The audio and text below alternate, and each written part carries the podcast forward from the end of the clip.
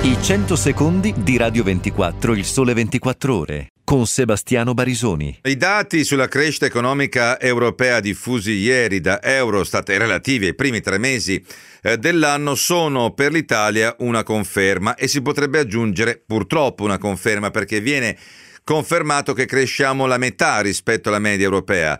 L'area euro cresce dell'1,7%, l'Italia dello 0,8%. Di positivo c'è sicuramente la crescita acquisita, ossia di quanto cresceremo comunque quest'anno anche se non dovessimo più crescere nei prossimi trimestri, uno 0,6%. Ma resta la delusione per il confronto con gli altri paesi.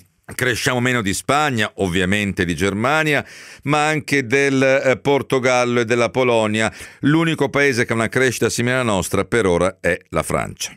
Presto per dire che cosa ha contribuito e che cosa invece è mancato all'appello, ma da una prima analisi buono è stato il contributo della domanda interna e quindi la componente nazionale, negativo invece quello della componente estera, ossia la differenza tra quanto abbiamo esportato e quanto abbiamo importato.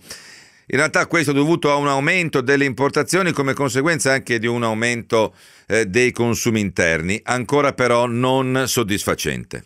Vedremo e avremo modo di analizzare meglio quando i dati saranno scorporati, ma vi è un terzo aspetto che si nota fin da subito. Continua a mancare l'appello alla componente degli investimenti pubblici, nonostante il debito non sia certo sceso.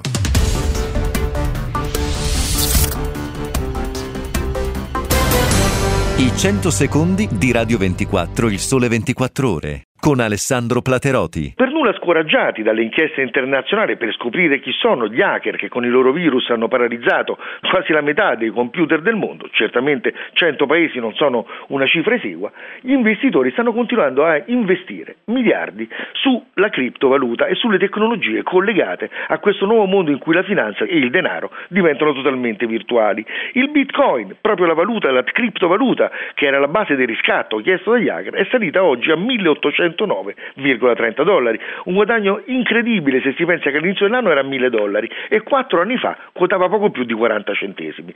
Pura speculazione? Febbre da bolla speculativa? Ci sarà un po' di tutto, sicuramente anche eh, chi vuole investire denaro su attività rischiosissime ma è anche disposto a perderlo tutto insieme.